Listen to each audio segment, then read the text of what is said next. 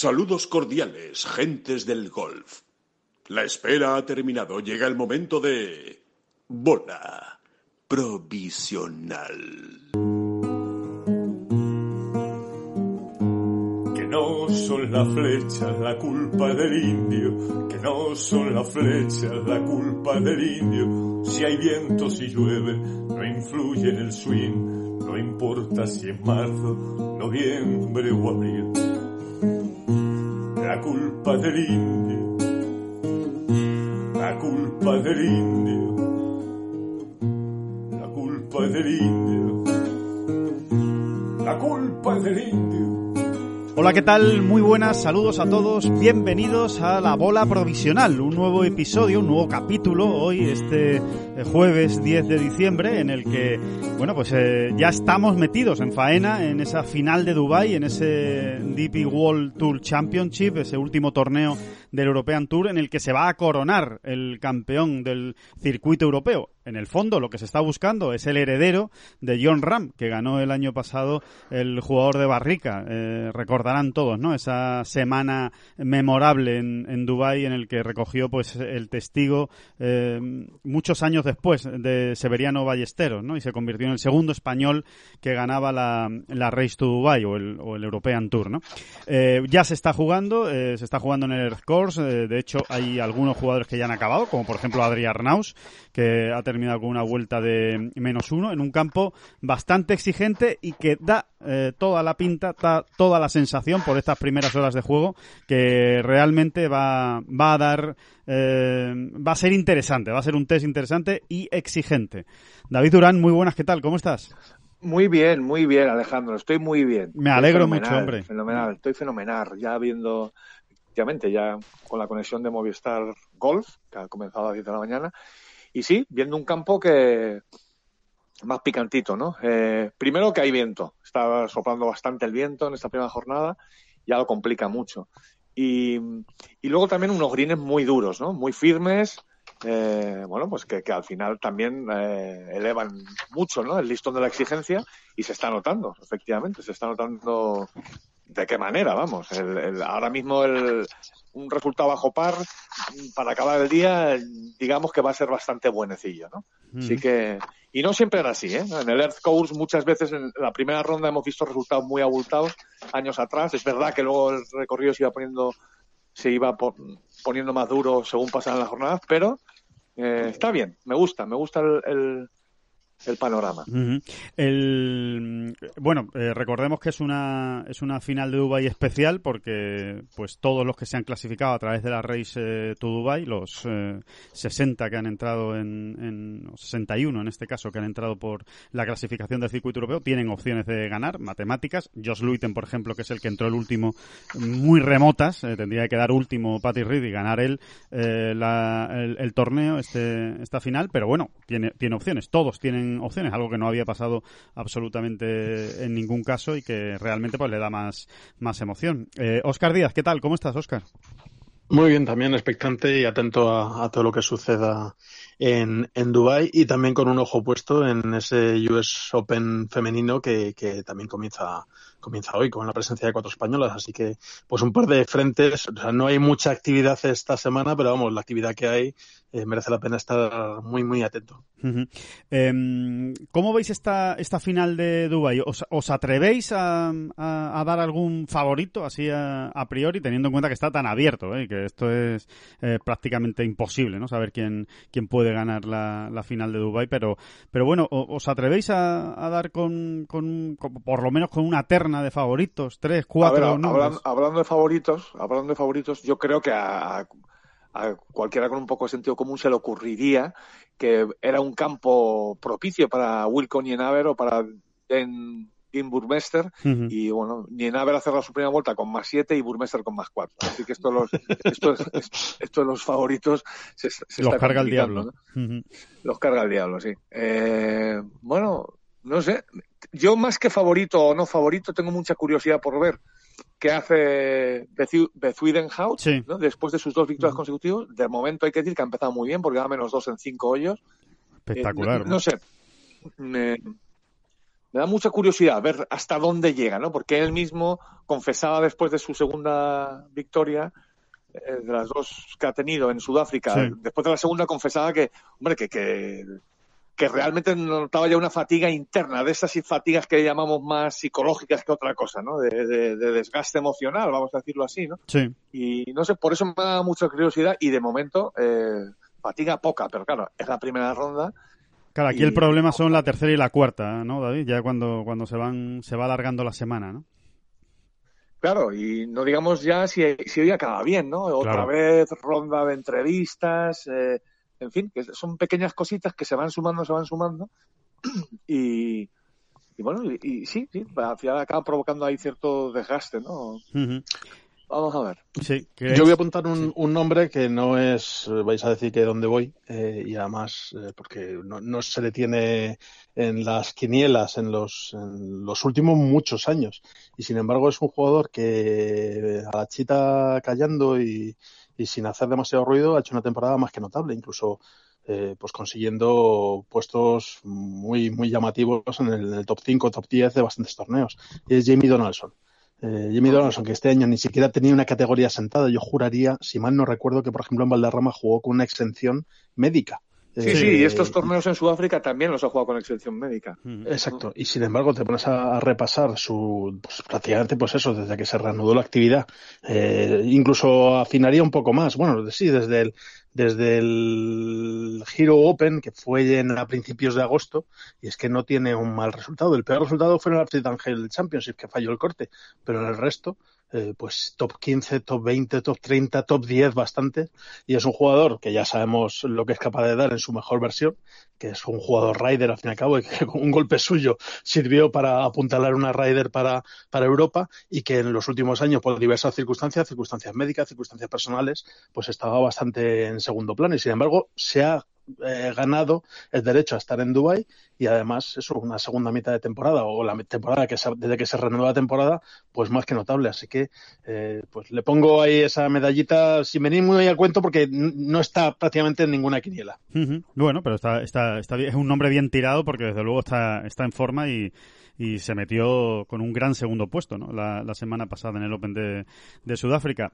El, mm, hay, hay, evidentemente hay muchos ojos puestos eh, esta semana en, en Patty Reed y en Colin Morikawa, ¿no? Eh, es obvio, ¿no? Son eh, también en Sun Jae-im y en, y en Víctor Hovland, ¿no? Que digamos que son los, los jugadores que vienen del PGA Tour a, competir en European Tour. Pero ¿creéis que, o por lo menos yo, yo al menos así lo veo, ¿no?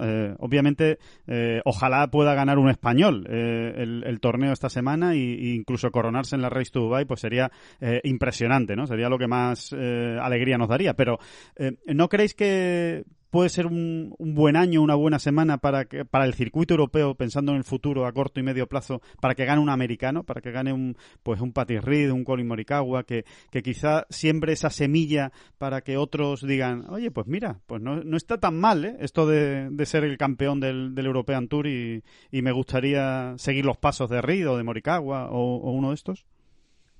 Sí, también es un año raro, ¿eh? O sea, también. Sí.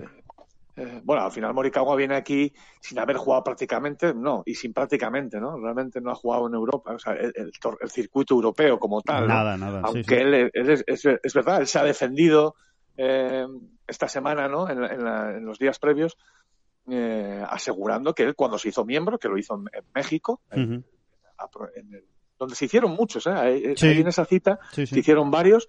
eh, bueno, que realmente él tenía pensado jugar algún torneillo, ¿no? Por ejemplo, creo que citaba a Escocia, ¿no? El? Scottish Eh, Open, sí, sí, sí, quería jugar el Scottish, Scottish Open, Open antes del British. y de- y demás, ¿no? Y, eh, bueno, y yo creo que, no sé, me parece Colin, Colin Morikawa desde luego es un chico serio, parece un chico con cabeza bien amueblada y va en serio, ¿no? Creo que realmente le apetece jugar. Por otro lado, eh, hombre, sí, pues sí, siempre es un, un caramelito, ¿no? O un, o un cebo, ¿no? Mejor dicho, ¿no? Sí, el, el hecho de que gane un, un- un americano y eso pueda animar a otros.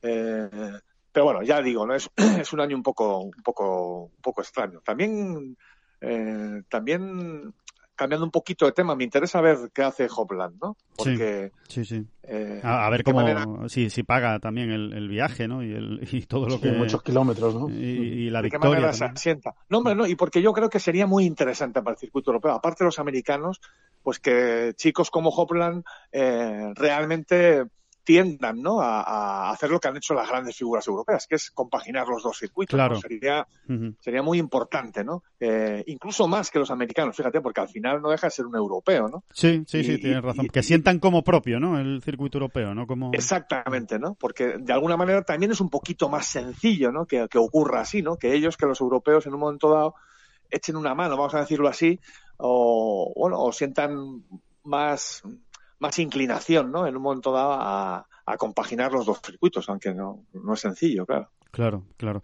Eh, de momento da la sensación, eh, a la vista de las declaraciones de los últimos, eh, de las últimas semanas, ¿no? De los últimos días, desde que se anunció ese acuerdo, esa alianza entre el PGA Tour y el European Tour, da la sensación de que todo lo que llega, todo lo, todas las opiniones que van llegando desde, desde, Estados Unidos, pues han hablado Justin Thomas, Brusco Koepka, Colin Morikawa, el mismo Patty Reed, no sé, eh, alumbra un futuro interesante ¿no? para el European Tour. Sí, es, es, la sensación que a mí me da. No sé si es un bienquedismo, que también puede ser, ¿eh? que, que, bueno, oye, pues ha habido una alianza, pues vamos a hablar muy bien de que nos hemos aliado y que qué bien que el European Tour y que ojalá que nos apetece muchísimo jugar el European Tour y después no van a venir, simplemente es una pose, pero tampoco creo que tengan ninguna necesidad, ¿no? Estos jugadores de, de, de, quedar bien por quedar bien, ¿no? Y tanto Patty Riz como Morikawa, por ejemplo, han sido muy contundentes. De hecho, Morikawa ya ha anunciado que va a jugar el Omega Dubai Desert Classic y que, y que se le va a ver por, por Europa, que no, que esto no, que no es un brindis al sol, sino que se compromete con todas las de la ley. A ver, yo creo que aquí hay dos grupos. Uno, los Koepka y Thomas, por ejemplo, que no creo que vayan a cambiar mucho su, su manera, su enfoque, ¿no? De, el enfoque de su carrera, es decir, seguirán haciendo más o menos lo que ya hacían.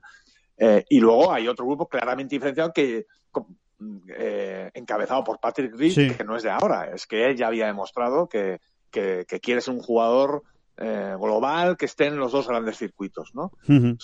también, aunque no está esta semana aquí en Dubai, pero también un poco ha ido por esa línea. Y parece que Morikawa eh, se incluye en ese grupo, ¿no? Entonces yo lo que creo es que gente como Thomas y Kotka lo que ven son solo ventajas. Ellos saben que la, que la alianza con el European Tour mm, mal no les va a hacer ninguno. Claro. Y, y bueno, y en un momento dado hasta puede ser interesante. Están, yo creo que lo están observando, mirándolo todo eh, con, mm, eh, con, mucha tranquilidad y, con expectativas realmente abiertas, diciendo, bueno, vamos a ver en qué diría todo, porque yo creo que ellos piensan como nosotros. Al final, esto a lo que tiende es a un circuito mundial y eso les gusta. Eh, yo creo que es una idea que les apetece en realidad, ¿no? Que, todo esté más uniforme, siempre que cuando no le toque mucho ni el bolsillo, que eso no va a ocurrir en ningún caso. Ni los calendarios demasiado, ¿no? Lo, justo y necesario. las grandes mm, las grandes líneas sobre las que ellos eh, dibujan su calendario, ¿no? Es pues mirando mucho a los grandes, a los campeonatos del mundo. Eh, sí, pero da la sensación, por lo menos, no sé, no sé cómo lo, cómo lo veis vosotros, pero que sí, sí que da la sensación de que eh, en la mente de ellos está incluso el decir, bueno, ¿y, por qué y por qué no voy a acabar jugando la final de Dubai eh, el año que viene o dentro de dos años, ¿no? Si, si cuadra, hago una buena temporada en los grandes y en los campeonatos del mundo, tengo buenos resultados, estoy arriba y tengo opciones de ganar eh, la Race to Dubai. No sé, a mí me da la sensación de que no es algo que haya que descartar, que el año que viene veamos a algún americano más eh, jugando la final de Dubai y más como, sí, como adelantasteis en, en podcasts anteriores, eh, se produce esa, esa coordinación de calendarios, ¿no? Y, esos torneos de, de, otoño y de más adelante, pues pierden un poco su categoría y su peso en la, en la FedEx Cup. Eh, e incluso habrá que estar atento, que supongo que ahí estáis en posición privilegiada para, para enteraros de cosas importantes, en, en, cómo se comunica a los jugadores esta, esta alianza, ¿no? Porque de momento hay buenas palabras y hay intenciones y luego pues hay movimientos en segundo plano para empezar a orquestar medidas concretas, pero antes o después a los jugadores les tendrán que explicar con pelos y señales en qué se deriva esta, esta alianza estratégica entre el PGA Tour y el European Tour, sobre todo en lo que concierne a, a, posible presencia en torneos o a, o a, influencia en el calendario. Al fin y al cabo, ellos se tienen que planificar el año con cierta antelación y van a querer y supongo que, que la Junta, el, el, Consejo de Jugadores querrá tener información para saber cómo derivar esa información a todos sus, sus socios, a todos sus, sus, compañeros. Entonces, yo estaría también muy atento a eso, a cómo, a cómo transmiten, cómo comunican eh, los principales circuitos, sobre todo el PGA Tour, eh, este acuerdo a sus asociados y qué influencia puede tener en, en el calendario del año que viene. Bueno, el, el, el, el, comunicado interno que, que pueda haber habido, ¿eh? yo no, o sea, ahora mismo no lo puedo jurar, pero eh, quizá lo podamos jurar en, quizá en el próximo podcast, ¿vale? Pero vamos, eh, eh, es lo que ha sido es muy tranquilizador y halagüeño, o sea, es decir, de, de, cara al futuro. Eso es lo que les ha llegado a los jugadores de parte de Jay Monaghan, de, o sea, de parte del PGA Tour. Sí tranquilizado en el sentido, chicos, tranquilos que esto no, no va a cambiar nada realmente eh, y, sin embargo, si algo cambia va a ser para bien porque, mm, porque, porque hemos hecho una, una buena inversión para luego, eh, bueno, es que esto todo tiene que ver con los, con, con lo, perdón, con las negociaciones para los contratos televisivos. ¿no? Claro, Realmente, claro. Sí, sí, sí. Todo lo que se acerque más a un poco de monopolio, digamos, a una posición un poco más de monopolio, pues lógicamente son más ingresos seguros. Más ¿no? dinero. Y, sí, sí. Y la entrada en la Ryder Cup, no nos olvidemos. Entonces, todo lo que sea más dinero para el PGA Tour, eso es, esas, por, ahí, por ahí van las explicaciones de, de, la cúpula del PGA Tour a, a sus miembros, ¿no? a los jugadores. Claro, más dinero para el PGA Tour es más dinero para los torneos y en el fondo más dinero para los jugadores. O sea, eso todo eso redunda en, en positivo, ¿no? Y encima se le abre las expectativas de, de poder jugar un, un, circuito como el circuito europeo, pruebas eh, puntuales y, y, muy concretas del, del, circuito europeo, pues que les encaje, ¿no? Eh, a, estos jugadores por lo que sea, pues por ejemplo Escocia porque es antes del British Open o esta parte final del calendario que veremos si finalmente, que es la pinta que tiene, eh, el European Tour acaba concentrando sus grandes torneos eh, precisamente pues a partir de septiembre, ¿no? Una vez acabada la, la FedEx Cup, precisamente pues para atraer a los, a los grandes jugadores y, y poder mantener eh, la, las mejores bolsas de premios posibles, ¿no? Porque les interese a los a los patrocinadores y en este caso Rolex Series, ¿no? Vamos a ver, ¿no? Eso va a ser una de las cosas más interesantes de este mes de diciembre, ¿no? Y de, de principios de enero, cómo ¿Cómo, ¿Cómo, acaba articulándose ese acuerdo con, con Rolex? Eh, ¿Cómo se renueva? Y, y, qué, ¿Y, qué, dinero está dispuesto a poner? ¿Y cuántas pruebas va a haber en el circuito europeo el año que viene? Lo... Las noticias que. Algunas noticias que de momento son un poco rumores ¿no? al respecto. mm, Hablan de que la semana que viene eh, pueda haber ya un, un, esbozo de calendario, incluso que se haga público. ¿eh? El, que el European lo haga público. La semana que viene. Eh, pero bueno, por eso lo, vamos a dejarlo de momento en, en, en un rumor muy bien encaminado, sí, sí, porque sí. al final va a ser un tema también de muchos flecos y a lo mejor no se cierran los claro, necesarios no la da tiempo. Viene, sino la siguiente, digamos, ¿no? Sí, sí, sí. Pero por otro lado es obvio, ¿no? Que, es que, que ese calendario hay que hacerlo público ya, ¿no? Es casi obligatorio, ¿no? Para, para los jugadores, ¿no? Para que la gente pueda ir haciéndose eh, su calendario y su plan, ¿no? Claro, claro. Por lo menos líneas maestras, ¿no? Del, del, calendario, aunque aunque no estén todas las fechas concretadas, ¿no? Pero pero que se sepa más o menos por dónde van a ir la, los tiros, ¿no? Y, y, y las grandes citas y, y que se puedan, sobre todo, yo creo que para estos jugadores que al final son oigan, no nos engañemos, los que más interesan, ¿no? A, a, los patrocinadores y a los circuitos, que son esos jugadores precisamente que van a alternar, ¿no? Los, dos circuitos, el European Tour y el, y el PGA Tour, y que lo tienen un poquito más complicado, ¿no? A la hora de, de hacerse sus calendarios. Eh, cuanto más tarde, cuanto más se retrase eh, esa publicación del calendario del European Tour, más difícil va a tener eh, atraer a las grandes estrellas que, que ya hayan cerrado una buena parte de sus compromisos, ¿no? Así que, bueno, vamos a ver, va, va, a ser, va a ser desde luego una de las noticias importantes de, de fin de año y que, y que las iremos contando conforme vayan, vayan llegando. Hasta, hasta, eh, hasta donde yo sé, Alejandro y Oscar, eh, eh, a ver, el, el, está teniendo algunos problemillas el European Tour uh -huh. para eh, cerrar semanas en ese tramo de la temporada que va un poco desde que acaba la gira del desierto, ¿vale? Sí. Eh, uh -huh hasta cuando ya llega a Europa el, el, el, el, circuito europeo. O sea, hasta, hasta mayo, ¿no? Más o menos, abril, Exactamente. mayo. ¿no? E-, esos, esos meses de marzo, incluso abril, tal, es, les están teniendo problemas para cerrar las semanas. Que normalmente Digamos es en que Asia, ¿no, David? Normalmente Sí, son- en años anteriores pasaban por la India, había torneos incluso pequeñitos, algunos, en, el de- ¿cómo se llama? El Exacto, había- siempre había este, alguna, el, el alguna en. Australia, había Sí, alguna en exacto. Australia. eh, en fin, quizá, quizá, quizá, ¿eh? pero insisto, esto de verdad no, no lo tomemos como noticia. Es posible que, que esa segunda gira del desierto que había de Oman y Qatar, sí, ¿no? sí. Que, que- que había quedado, quizá la- se acerque un poco más a, a la, a- a la primera gira del desierto, ¿no? Y, y, y haya por ahí, están teniendo problemas con eso, los torneos de Malasia, India, Claro. China, toda esa Es parte, eh, toda esa parte que iba un poco como desde finales de febrero a mayo, vamos a decirlo así, ¿no? Que es cuando ya un poco el, el, el European Tour daba el salto realmente al continente eh, y, y ya se enlazaban prácticamente muchos torneos, ¿no? Eh, prácticamente todos ¿no? en el continente. ¿no? Sí, sí, sí. sí, sí. Eh, en la vieja Europa, en la vieja Europa.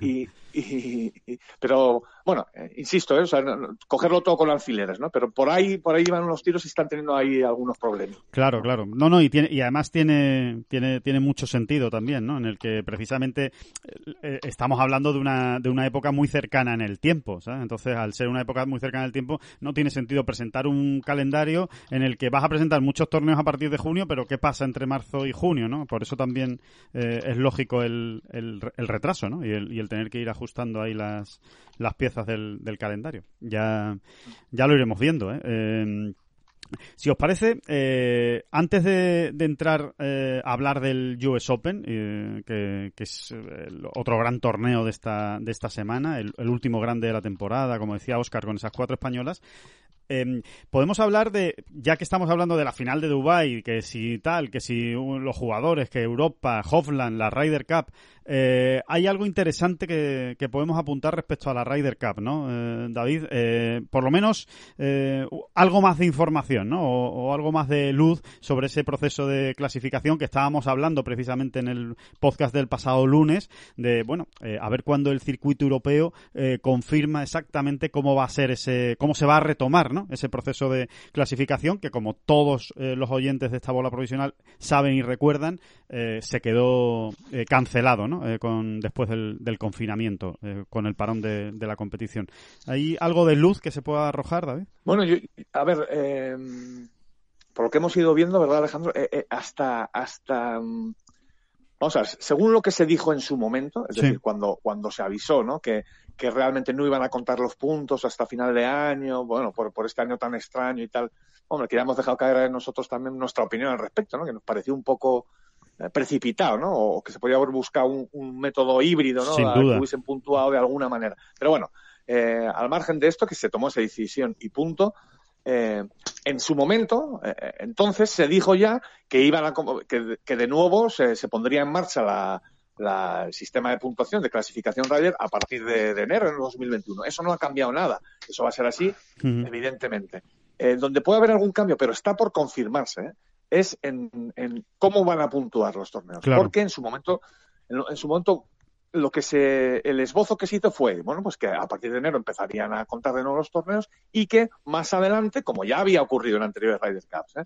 más adelante, según se acercase, nos acercásemos a las fechas de la Ryder, ya los torneos iban a contar por, se iban a multiplicar por uno y medio, Sí, ¿os acordáis? exacto. no? Sí, sí, sí, se multiplicaba por, por sí, sí, por un punto y medio. Sí, sí, sí, sí. No valían justo el doble, sino que eh, la mitad del doble, por decirlo de que, que- que es, que es una manera de darle, eh, primero, darle bola a tu propio circuito, porque los que contaban uno y medio, obviamente son los, los del calendario del circuito europeo. Sí, Y por otro lado, también lo que se está haciendo es eh, eh, facilitando que puedan entrar los que están más, los jugadores más en forma. ¿no? exacto. Premiar, premiar al que está más en forma cuanto se acerque, con- con- conforme más cerca está la Ryder Cup. Exactamente, cuando ya nos estamos acercando a la Ryder, de alguna manera asegurarte que los jugadores más en forma van a tener una posibilidad de entrar al equipo, ¿no? Si, si venían ya con, si venían con algo de retraso, ¿vale? Es- esas eran las dos razones. Bueno, pues la, la única, el pequeño matiz que puede haber es que quizá, quizá, pero está todavía por aprobar eh,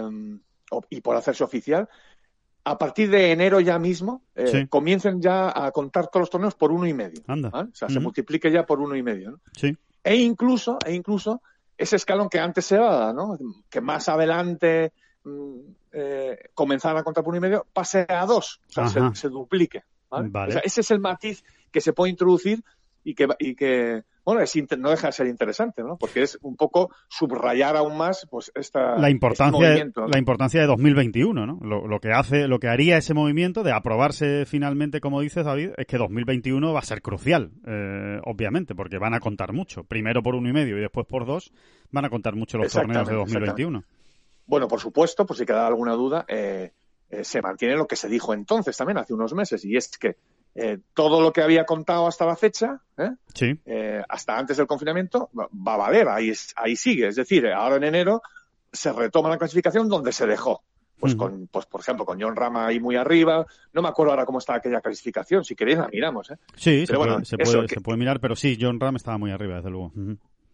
Y John Ram tenía ya pie y medio, ¿no? Por no decir los dos pies. Sí, sí. Eh, eh, bueno, lo, lo miramos inmediatamente, ¿no? Pero, pero eso, o sea, que se, que se mantiene. Eso no va a cambiar nada. Se mantiene lo que los méritos que ya habían acumulado los jugadores hasta antes del confinamiento, esos se van a mantener. Pero a partir de este momento, pues es posible, insisto, en que se empiece a sumar ya multiplicando por uno y medio y más adelante incluso se pasa a multiplicar por dos. Pero eh, está por aprobar y Sí. está por, por Mira, David, eh, te- lo, lo estoy mirando lo- el, el tema de la clasificación de la Ryder Cup por la por la por el por la parte europea, por los puntos de la Race to Dubai, eh, los cuatro clasificados son Tommy Fleetwood, John Ram, Rory McIlroy y Víctor Pérez.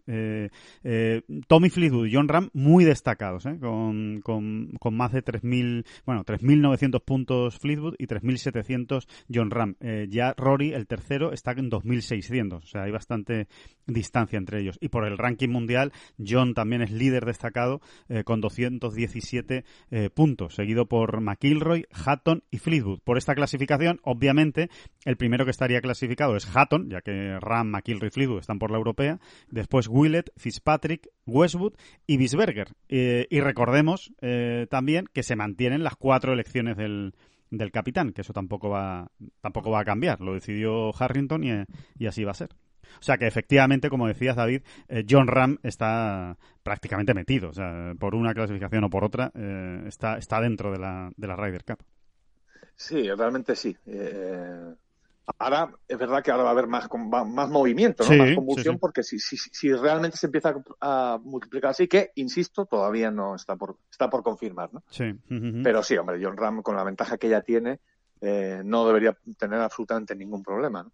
Ujú. No está mal, ¿eh? No está mal ese esbozo que, que, que se queda equipo antes No, del no está mal, confinamiento. no está mal, no está Quiere mal. decir que están ya ahí metidos muchos de los que tenían que estar, ¿no? O de los que Absolutamente. y luego, y- incluso el hecho de ver a Westwood ahí, pues tampoco nos preocupa mucho, ¿no? O sea, No. si, si realmente Westwood sigue jugando como está jugando estos últimos meses, no preocupa mucho, ¿no? Verle ahí. Bienvenido sea, ¿no? claro. Bienvenido sea, exacto. Sí, los dos únicos novatos serían Bisberger y Víctor Pérez. Y Bisberger es un novato de aquella manera. O sea, no, no se le puede considerar. O sea, sí sería novato porque no ha jugado nunca la Ryder Cup.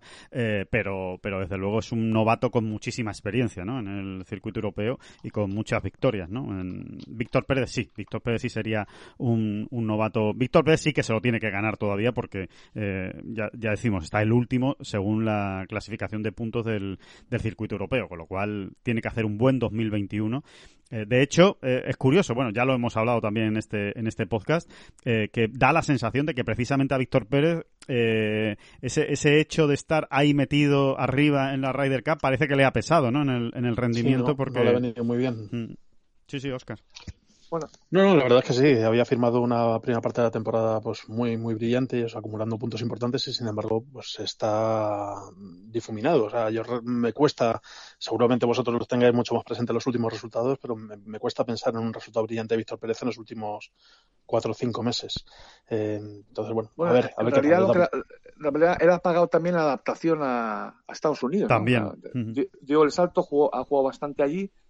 Eh, y, y no, y no ha obtenido resultados. Un poco lo que comentábamos hace unos días de Beth Widenhout, ¿no? que realmente también él pegó un pequeño bajón eh, en cuanto se, ha puesto, se puso a jugar allí. Claro, es una adaptación que siempre cuesta y yo creo que ambos son dos jugadores muy de PGA Tour. ¿eh? O sea, mm, tienen un perfil que, que, que- que, vamos, que ellos perfectamente podrían apañarse, ¿no? Incluso más Víctor Pérez, fíjate, ¿no?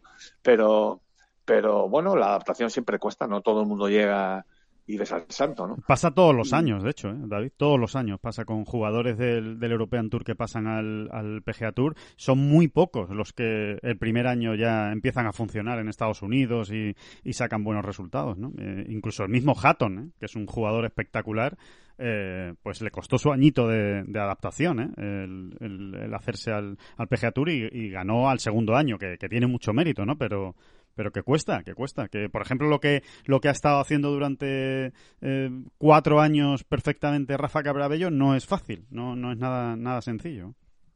Muy, muy, muy difícil, muy difícil. Nos, no, no, nos cansamos de decirlo, precisamente con el ejemplo que has puesto, ¿no? Con el de Rafa, que es que aquí parece que, que se regala todo y es complicadísimo ¿no? estar a, a, ambos lados del Atlántico. Uh -huh dando la talla, bueno, ¿no? Eh... Dicho esto, se me había olvidado el, el, segundo puesto en el BMW PGA Championship. Estoy cotillando sus últimos, sí. sus últimos resultados, así que efectivamente. Y antes en Escocia tampoco lo, lo, había hecho mal, pero vamos, efectivamente. Luego las, las incursiones en los grandes en Estados Unidos, pues no, no ha conseguido grandes eh, resultados, salvo en el PGA que quedó vigésimo segundo y ya el PGA queda, queda lejos. Uh -huh. Bueno, pues ahí queda, ahí queda esa noticia, ¿eh? pendiente de confirmación, eh, está en estudio y en, y en, fase de que finalmente sea aprobada y anunciada oficialmente, pero sobre la mesa del European Tour está esa posibilidad, ¿no? Que comentaba David Durán. El, el, el... Es una posibilidad que está ahí, ¿eh? uh -huh. lo dejamos así. Una Exacto. Que, que se está viendo. Y dice, oye, ¿por qué no lo hacemos así? Pues esa es una de las posibilidades que se está viendo. Claro. Y, y. Eh, hombre, desde luego le, le, va a meter mucho ritmo a lo, a, al European Tour, al calendario del circuito europeo en este 2021, ¿eh? esa, esa posibilidad, porque eh, desde luego si si se lleva a cabo, ¿no? Y finalmente los torneos eh, multiplican por dos a partir de, no sé, eh, pongamos por, por, por, por, hablar, ¿eh? Hablar por hablar en, a partir de abril, de mayo o de, o de, junio, pues ese tramo final del calendario del European Tour va a estar muy apretado y muy peleado, ¿eh? Por parte de los jugadores que se estén, que estén ahí, ¿no? Cerca de, de poder meterse en la, en la Ryder Cup. Así que va a ser muy bonito. Es que va a ser un año muy bonito. ¿eh? Recordemos que también hay Juegos Olímpicos, eh, hay de todo, ¿eh? hay de todo. Ahí eh, están todos los grandes, eh, la Ryder Cup. Bueno, eh, claro, la... lo primero que hay que ver es el calendario, ¿no? Ese esbozo del claro. calendario del circuito europeo del que hablábamos, porque es muy importante saber cuándo se va a cerrar la clasificación del equipo, ¿no? En qué torneo, ¿no? Pero bueno, entiendo yo que será como casi siempre, finales de agosto, ¿no? Y es ahí, en ese mes de agosto, donde realmente se van a producir las novedades más interesantes en lo que respecta al calendario de muchos jugadores, porque uh -huh. la gente apura, claro. pero siempre habrá jugadores que a lo mejor juegan en Estados Unidos que en un momento dado digan, oye, si me voy a jugar en agosto a, a ¿sabes? Si, eh, pero claro, todo va a depender si están metidos en los playoffs de la FedEx o no, en fin, es, sí, es sí, un poco sí, lío va, todo. ¿no? Va a ser difícil, sí, sí, sí, va a ser complicado hacer el, el calendario este año y con los Juegos Olímpicos también, ¿eh? no lo olvidemos por ahí por, por medio, o sea que... Eh, pero no siempre, sé. siempre hay jugadores, por ejemplo, que a lo mejor caen en el primer playoff, ¿eh? Y, y, ahí más o menos cerrarían, sí. um, ¿sabes? Se tomarían alguna semana de descanso y a lo mejor lo que hacen es venirse a Europa, a Europa a, a, a tratar de en dos semanas eh, multiplicar sus opciones, ¿no? Eso de entrar es. en el equipo de la Ryder, ¿no? Eso es. Sí, y entonces sí, te sí. puedes encontrar con torneos eh, eh, absurditos, ¿eh? no sé, como, como, como, ocurre, como, ha ocurrido a veces, ¿no? Tipo, tipo Chequia o tipo no sé qué, tipo y tienes jugando ahí a, uh -huh. exacto, y, y, tienes jugando ahí a, pues a lo mejor a seis, eh, eh, seis futbolistas, iba a decir, ¿eh? De verdad que iba a decir Hombre, también, bueno, también, ¿eh? También. En, en, los torneos del este algún tenista ha habido. no, no, y algún futbolista en los Pro Am. En los Pro Am. Increíble, ¿no? sí, sí, sí. Los, los, los, ramadazos que me vienen de vez en cuando. Bueno, eso, ¿no? Que a lo mejor puedes tener a dos, tres, cuatro, cinco, seis jugadores que no estarían normalmente en ese field y a lo mejor los tienes ahí, ¿no? Y eso siempre le da echa salsita, ¿no? Al sí, tema. Sí. sí, sí, sin duda, sin duda. Desde luego, eh, bueno, por todo esto que estamos diciendo y por todo lo que lo que se está hablando, me parece que va a ser uno de los años con un calendario más abierto, ¿eh? por parte de quitando a las grandes estrellas, ¿no? Que, que, evidentemente lo tienen todo más que atado en cuanto a sus objetivos de clasificación. Sí que va a ser un, un calendario abierto porque incluso va a haber muchos países, entre ellos Estados Unidos, ¿eh? eh quizá el principal, donde donde va a haber tortas, tortas por meterse en los Juegos Olímpicos y y vamos a ver, vamos a ver qué es lo que, ocurre, pero bueno, que va a estar va a estar interesante, ¿eh? todo todo el, todo el parón y todo lo que hemos tenido aquí de eh, en este 2020 de, de, rareza y de extrañeza, pues parece que, que, va a ser un 2021 pues muy movido, ¿no? En cuanto en cuanto a torneos en, en los dos circuitos.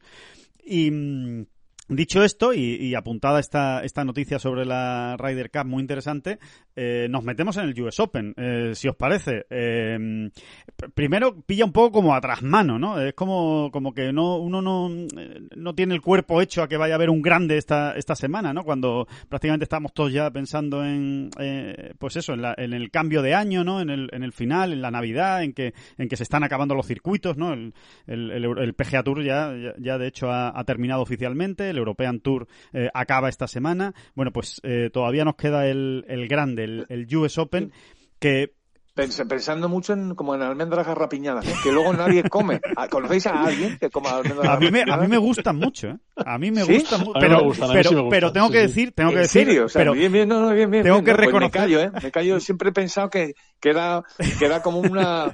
un mito, eh, un mito del unicornio. Como una. Que, no, o sea, que el negocio de la almendra garrapiñada era como una tapadera de algo. una tapadera de. Exacto, era como una tapadera. de Desde los piñones. Lo es, es como cuando vas a una feria, pues por ejemplo, aquí en el caso de Sevilla es fácil, ¿no? Con la, el la turrón, feria de ¿no? abril de Sevilla. El turrón ese que hay en, en, en, en pleno abril tal, y las cortezas de coco. Dices, pero esto, esto es una Sí, tapadera. ¿no? las O sea, es- de coco, eso no tiene ningún sentido. Eso ya con, me sumo a tu, con- a tu con agüita. Los puestos esos que tienen Sí, que, cortezas de coco que- que con, con, un unas, chorrito con unas de agua, que fuentecitas, caes. unas fuentecitas así, y, sí, y- exacto. y- y pero esto, y, y no sé, ¿Y esto alguna vez pensé, yo siempre pensaba, un día me voy a poner aquí con una sillita, eh, así, a la vieja usanza de periodista, con una, con un blog, un blog y bolígrafo, y, voy a apuntar cuánto, me estoy dos horas y, y apunto cuánta gente compra una corteza. Y si no, pues, no, pues ya llamo a la policía, porque esta es una tapadera de algo. A mí el, eh, lo que comentabas tú con las garrapiñadas me pasa pero con las peladillas. O sea, no, no, no, no, La no sé. peladilla, ¿cuál es? La que está recubierta de blanco. Eso es, eso es. No conozco a, a gente que coma peladillas. No, pues eso sí, mira, ¿Sí? En, en casa se comen los piñones. Esos son como piñoncitos, ¿no? Que son. Bueno, como almendras. Eh, ¿no? ¿O no es lo mismo? Yo creo que son No, más- no, no, no, la- el almendrón. La peladilla esa- es la almendra recubierto de, De blanco. de cosa de piñón. Hablando técnicamente.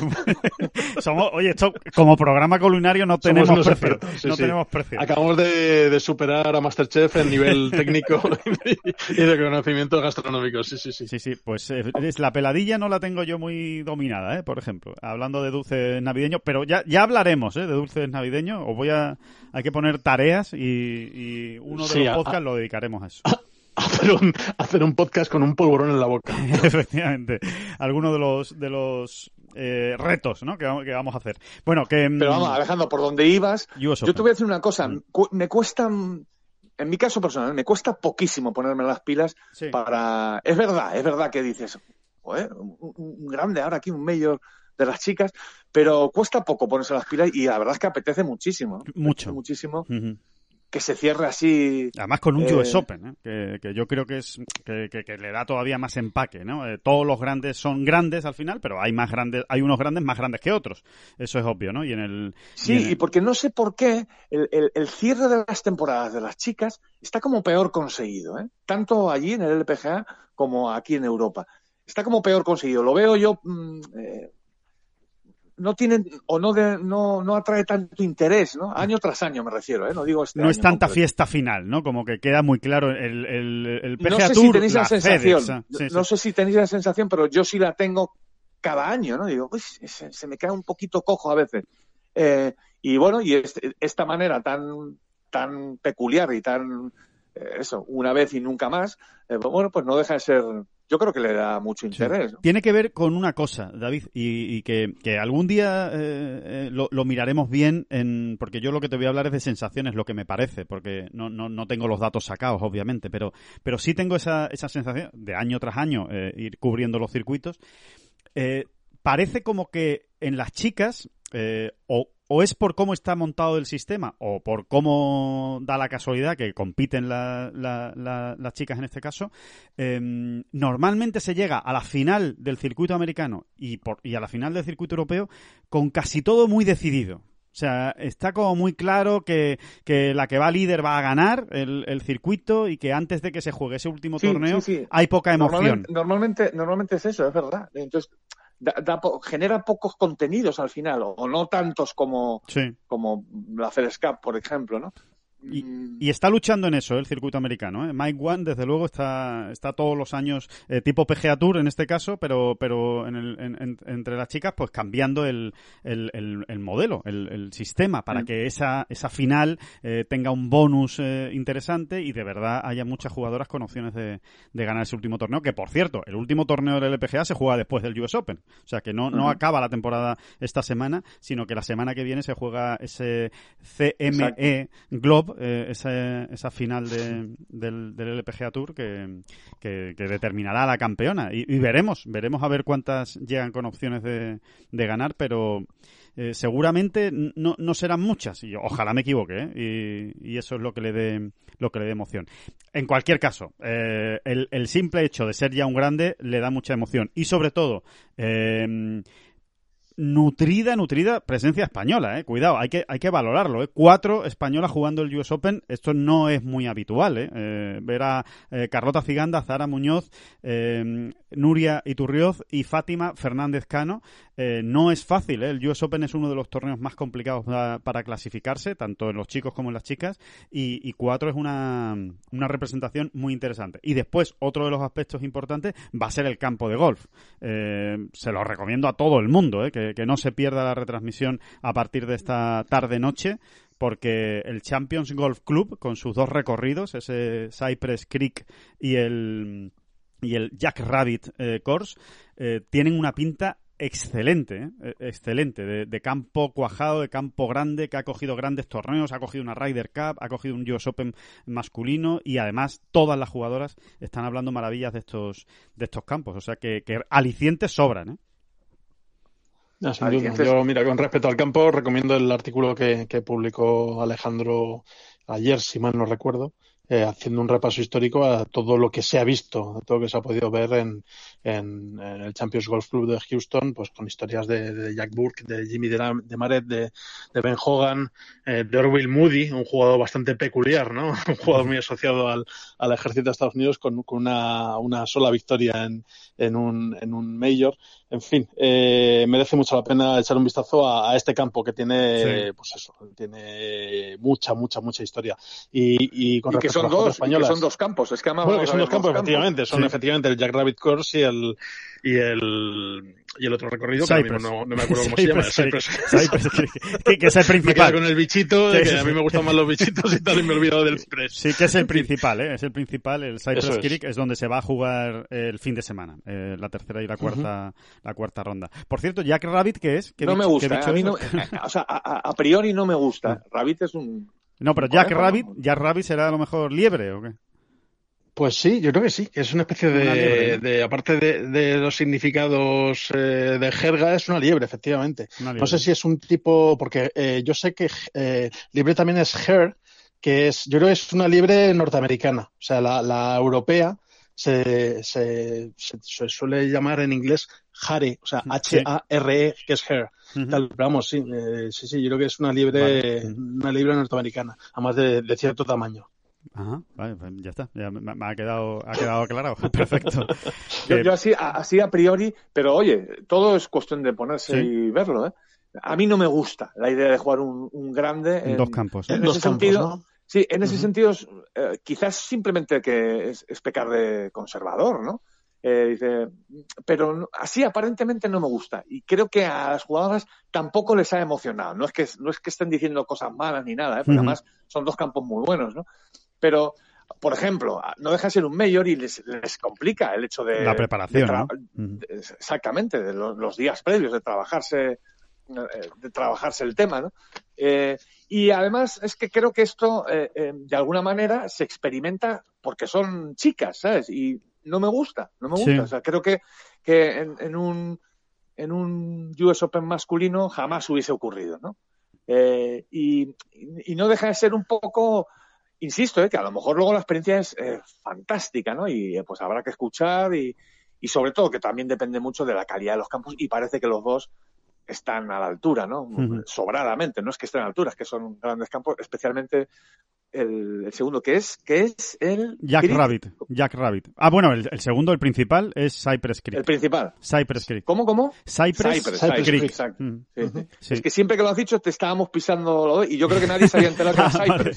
Cypress Creek. Sí, sí, Cypress, como todos los Cypress que hay en, en Estados Unidos, Sí, que creo que cada 10 kilómetros hay un campo de gol que se llama Cypress. Bueno, pues eh, Sí, que además yo creo que es, eh, incluso mm, si re- recurrimos a, a- a la imagen que proyecta, pues aquí los cipreses se ponen en los, en los cementerios. en sí, los sí, cementerios. Entonces, qué curioso, ¿no? Que haya tanto ciprés en tanto campo americano. Sí, sí, sí, sí, sí. Eh, eh, la verdad es que es, es curioso, pero bueno, en, en eh, lo dicho, ¿no? Bueno, Que- es- es que en todos los estados hay una hay una población que se llama Cypress. En una de ellas Sí. nació Tiger, claro, ahí está pegadita a Los Ángeles. Es verdad, es que es una cosa tremenda lo de Cypress como nombre de pueblo en, en Londres. Uy, en Londres, Dios mío. estoy- entre, entre los futbolistas y Londres. no sé qué me está pasando. Os prometo que, os prometo que estoy bebiendo Coca-Cola cero, además. o sea, que- a estas horas de la ¿En mañana. qué estarías bueno, pensando? ¿En qué estarías pensando de Londres? Para, para... la verdad. Pero... Increíble, increíble, pero cierto. No. No, bueno, pues eso no, pero a mí de entrada no me gusta. No sé qué pensáis Ya. vosotros. A ver, yo... eh, Hombre, Sí, Oscar, perdona. eh, Ahora, ahora digo yo. No, no, eh, yo, yo creo que efectivamente eh, como experimento para un mayor se hace un poquito cuesta arriba. Además, eh, se multiplican por dos las variables para que el- eh, para desnaturalizar la competición. Y me explico. Si ya de por sí en los majors estamos muy atentos al turno bueno o al turno malo, simplemente por la meteorología, pues multiplica por dos esa variable. Ya no solo tienes la posibilidad de influir en, por, por, por la, por el azar, por aquí no vamos a echarle la culpa a nadie, ¿no? Es, es la meteorología, es el, es, vamos a echar la culpa al empedrado. Pero si ya de por sí metes una variable tú adicional, ya no es solo que estés beneficiando el turno bueno o el turno malo, sino que los campos sean, van a ser uno más difícil que otro obligatoriamente. O sea, a lo mejor me equivoco, a lo mejor luego No, no, no, no, sí, la media de golpes. No, No va a ser así, es seguro. imposible que sea que clave en la media de golpes y aparte que ya se está diciendo, es que hay un campo que es eh, Notablemente es complicado, efectivamente. Más largo también. Y más largo. Efectivamente, es, es- es lo que está diciendo Oscar al final, que yo no había caído en eso, fíjate, ¿eh? cuando se estaba diciendo esto, pero, pero es que es así, es que así sí. Vamos a poner un ejemplo práctico. Ahora coge el viernes y se levanta un vendaval todo el día, ¿no? Pues el que esté jugando eh, en el campo Fácil, eh, sale, sale más fácil, Mm. sale, sale, no, sale muy beneficiado, ¿no? En este caso, el que esté jugando en el campo fácil, ¿no? O, y ya no digamos si sopla por la mañana, pero no por la tarde. Bueno, pues el que esté- eh, hacemos todas las variantes, ¿no? Entonces, eh, bueno, pues es, es, es- Sí, es- sí, sí, influye un eso, poco es- más, Es que al final influye lo, ha hecho más. muy bien Oscar. O sea, al final se multiplica mm, eh, Las posibilidades de ser injusto con una parte de- del plantel. Exactamente. Exacto.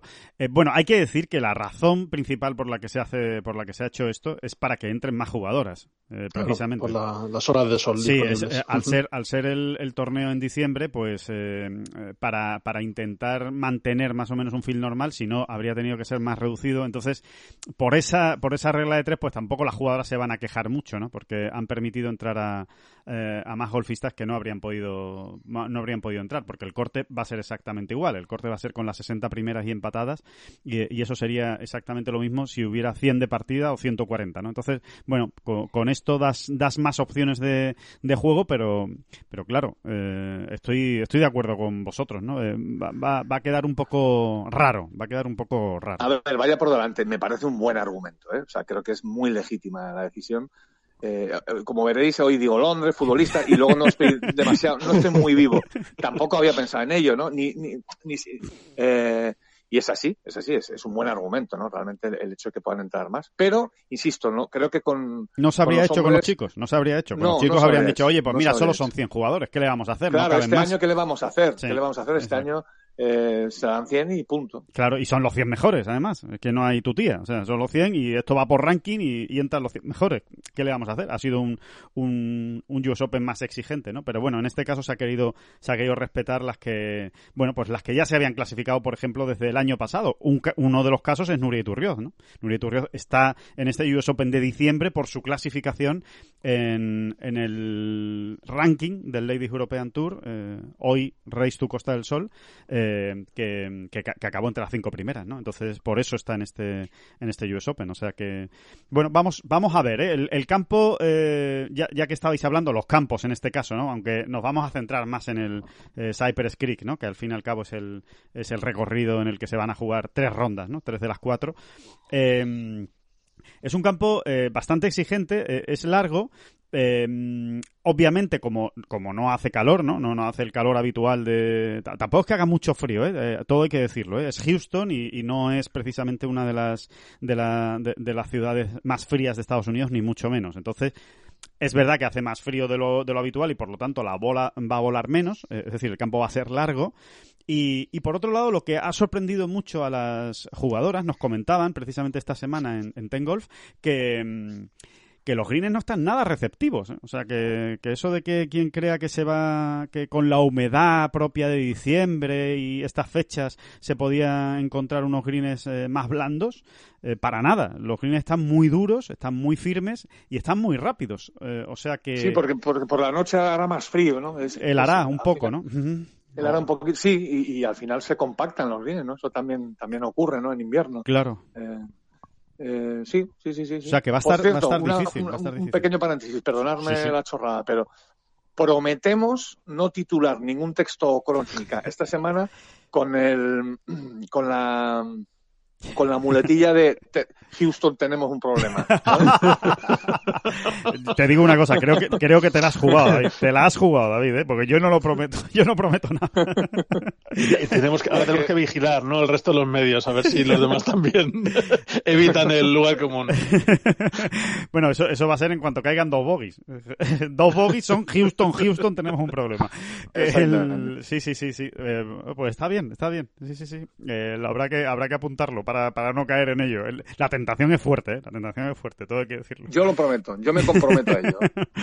que el bueno, eh, hay que decir, eh, obviamente, que empieza, que empieza este, este jueves. Eh, obviamente acabará el, domingo. En principio no se espera mal tiempo, con lo cual no debe haber ningún tipo de problema para que se dispute con, con normalidad este US Open. Y bueno, y vamos a ver, ¿no? Vamos a ver qué hacen nuestras españolas. Vamos a ver qué hace Azahara, Carlota, Nuria y Fátima. Hay que decir un dato, ¿eh? que oye, que no deja de ser curioso. Desde 2017 eh, es decir, en los últimos 17, 18 y 19, en los últimos tres años de, de US Open, eh, Carlota Ciganda es la jugadora con eh, mejor acumulado en el US Open, eh, con menos 12. es, la, es la golfista que mejor lo ha hecho en los tres últimos años. O sea que, bueno, ahí hay una tendencia, ¿no? De que a Carlota se le da bien, aunque yo este año su participación pues le pondría un asterisco por porque viene de una lesión, ¿no? Viene de un mes y medio parada por esa fractura, esa fisura en, el,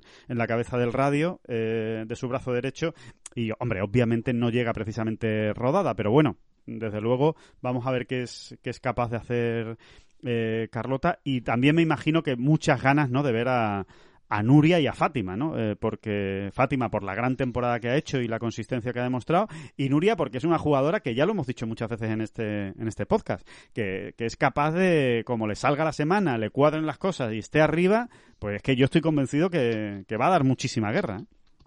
Sí, yo firmaría ahora mismo un US Open muy duro, ¿no? Respecto a condiciones ¿eh? de juego. Porque es así, es que Nuria responde eh, espléndidamente, ¿no? Cuando, cuando, cuando a los demás se les parece caer el cielo encima, a ella, ella lo que ve ahí es un, un, terreno por delante para avanzar, ¿no? Así que eh, eh, eso, yo ahora mismo firmaría, ¿no? Unas condiciones, duras, del juego. Sí, sí, resultados ella, altos. Y luego, respecto a Carlota, fíjate, quizá voy a apuntar una tontería, pero conociendo también cómo es Carlota Ciganda, ¿eh? ¿eh? a lo mejor lo que pierde por el hecho de venir desengrasada, ¿no? De, por, de una lesión, que además eso, lo que pierde por ahí a lo mejor lo gana por, por, eh, por el hecho de rebajar las expectativas. Sí, sí, sí. Porque claro, eh, si, si, si le preguntásemos a ella ahora mismo, Mm, probablemente nos confirmaría que es el año de todos estos últimos, donde además, como bien has dicho, eh, tiene el mejor acumulado de todos, de todas ellas, eh, eh, em, pero probablemente ya nos confirmaría que es el año con el que va, en el que va con menos expectativas. Seguro, por, seguro. Por las dudas y la incertidumbre. Entonces, quizá por ahí, fíjate, gane tranquilidad o comodidad, ¿no? En un Yo creo que momento eso dado, podría. Sí, sí, eh, esa, esa misma variable podría aplicarse casi a las cuatro, ¿no? Las cuatro llegan en circunstancias curiosas, vamos a ponerle eh, esa- ese adjetivo. Eh, como bien habéis dicho, pues, pues Nuria es una batalladora allá donde eh, se plante en aquel torneo y sin embargo pues todavía no ha jugado el US Open, con lo cual no deja de ser una pequeña incógnita. Ya se ha estrenado en otros medios, pero llega este US Open, pues eso, eh, sin saber muy bien a qué, a qué agarrarse. Eh, Fátima, pues en su mejor momento tuvo que bajarse de la temporada por el asunto de aquel segundo positivo de COVID, aunque consiguió brillantemente la, tarjeta y desde entonces no hemos vuelto a saber de ella, obligadamente, claro. Con Carlota, pues eso, el asterisco de, de lesión, ¿no? A ver cómo sale. Y a Zara Muñoz, la tuvimos aquí en España, en el Open de España, jugando muy bien. Cierto es que sus resultados anteriores en, en el PGA pues no habían sido muy brillantes, con lo cual las cuatro llegan en una, casi como emboscadas, ¿no? O sea, es, todo lo que nos ofrezcan va, va a estar muy bien. Eh, y luego, por otro lado, pues tampoco debemos ser demasiado exigentes con lo que se les pide, además en este escenario tan complicado. Pero vamos, las cuatro tienen juego y entidad como para, para marcarse un torneazo. Hay otro detalle interesante de este año en cuanto a los majors femeninos. Este es el cuarto que se va, que se va a jugar. Los, los tres anteriores han sido ganados por, por rookies, o sea, por jugadoras que ganaban por primera vez un grande, ¿no? Miriam Lee ganó el, el Anna Inspiration, eh, bueno, la, la- historia, ¿no? Más que sobrada y conocida de Sofía Popov en el British Open y mm, Seiya Kim, aunque sea una super jugadora, una grandísima jugadora a la que se esperaba eh, ganando un grande, bueno, también era el primer grande que ganaba el, KPMG eh, Women ¿no? Con lo cual, bueno, hay una tendencia, ¿eh? desde luego, en el, en el golf femenino a que en este, en este año raro, precisamente en 2020, eh, aunque viene siendo ya habitual en los últimos años también, em, que haya mucha, mucha rookie, mucha debutante, eh, mucha jugadora que estrena su palmarés eh, en los grandes, em, eh, pues eh, cuando toca, ¿no? Cuando, cuando, cuando juegan, ¿no? O sea que vamos a ver, recordemos que la, evidentemente el golf fe- femenino español sigue buscando, ¿no? Ese primer, ese primer grande, ese, Y a, lo- a lo mejor estás hablando también sin saberlo de Emily Kristen Pedersen. por ejemplo, muy bien tirado, David, efectivamente. Bueno, Porque- desde luego, yo diría que ahora mismo, ahora mismo yo diría que es, que es, que es, que, que es, si no la primera, la segunda jugadora más en forma del mundo. Sí, O sea sí. que vamos a ver, vamos a ver también cómo llega y hasta dónde le llega esa gasolina, ¿no? Porque luego eh, no es sencillo, lo que hablábamos del caso de House, ¿no? O sea, no es sencillo estar ahí una semana y otra, una semana y otra, pegándote en los puestos de arriba.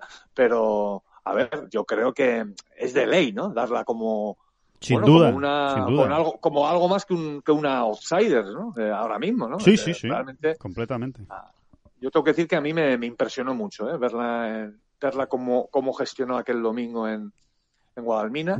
Eh, no sé, y no solo por la calidad de su gol, sino un, un todo, ¿no? O sea, cómo Sí. planteó la vuelta, cómo atacó en los momentos, cómo, no sé, realmente fue, estaba en, estaba en otro escalón ella, ¿eh? Sí. Y luego las demás, y luego las demás.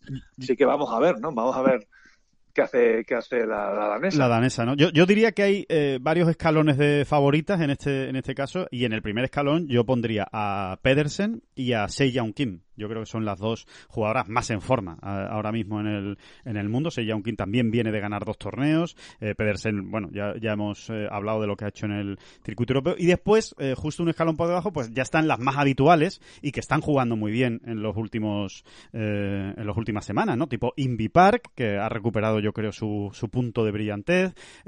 Por supuesto, Daniel Kahn, que está, que está jugando muy bien. Y vamos a ver la incógnita, ¿no? Después hay la incógnita de la número uno del mundo, que ha jugado muy poco, eh, solo, solo un torneo eh, después del confinamiento en Estados Unidos, y no lo hizo muy bien, Jin Young Ko, eh, y después la otra coreana, Sung Hyun Park, que también ha ganado ya el, US Open, y que tampoco parece que, que haya vuelto muy, muy allá. Y por supuesto, siempre hay que ponerle ahí el asterisco a.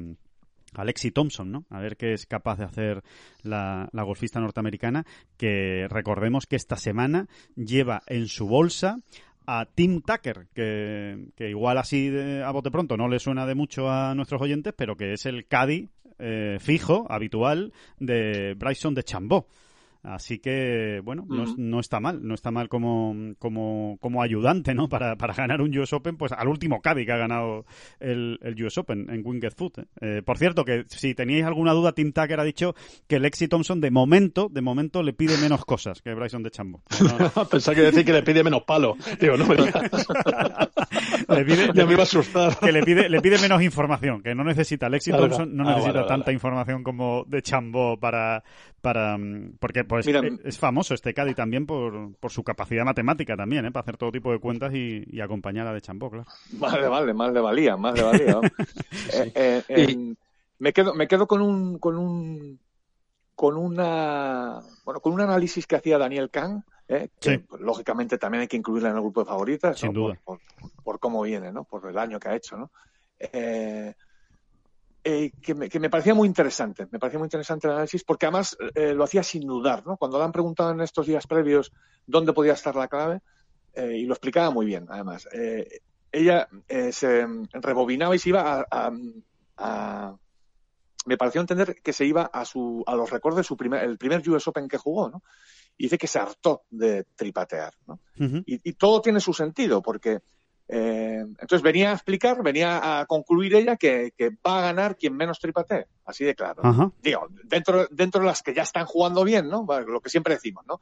Una vez que ya se posicionan los que tienen la semana, los que están jugando bien, etcétera, pues ya ahí iba a ganar el que menos tripatee. Y tiene su sentido, porque en greens duros y en campos largos, como suelen ser el US Open, y como parece ser que va a ser esta semana también, Y greens movidos. Eh, y greens movidos, ellas, las mujeres, tienen más complicado, eh, todos, ¿no? Eh, los hombres también, pero tienes más complicado dejar la, la bola cerca Sí, ¿no? de, sí, sí, sí. de la, de la bandera. Eh, las mujeres, evidentemente, mandan, no mandan la, la bola a las alturas. Claro, que lo tienen más por los- difícil por eso, lo tienen más difícil por eso, porque no, no pegan tan Exactamente, alto. al final es- es- son bolas menos contenidas, algo con menos, ¿cómo se dice? Con menos sujetadas, ¿no? Claro, Entonces se encuentran muchísimas veces pateando desde distancias eh, eh, complicadas, ¿no? Delicadas.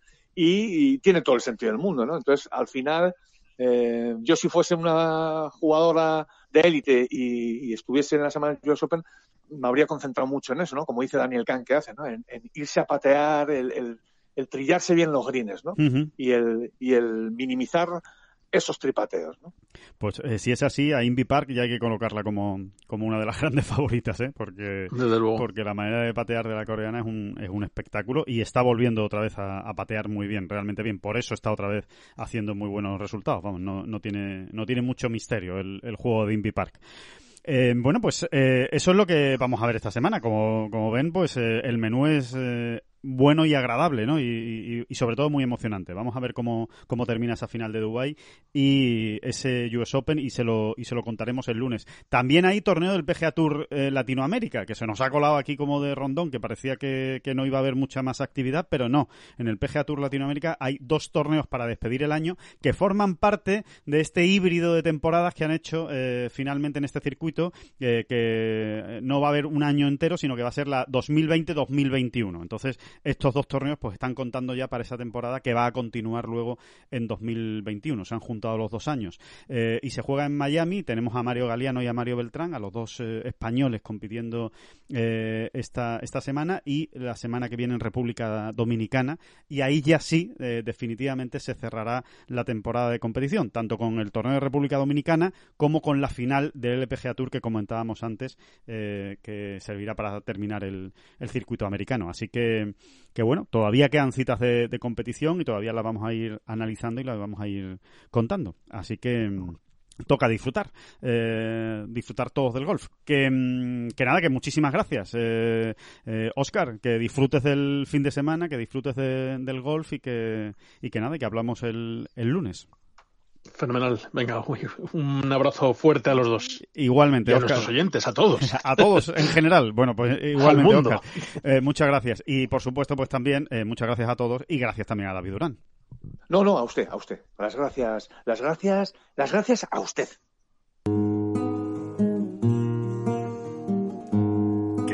Son las flechas la culpa del indio, que no son las flechas la culpa del indio. Si hay viento, si llueve, no influye en el swing, no importa si es marzo, noviembre o abril. La culpa del indio, la culpa del indio, la culpa del indio, la culpa del indio.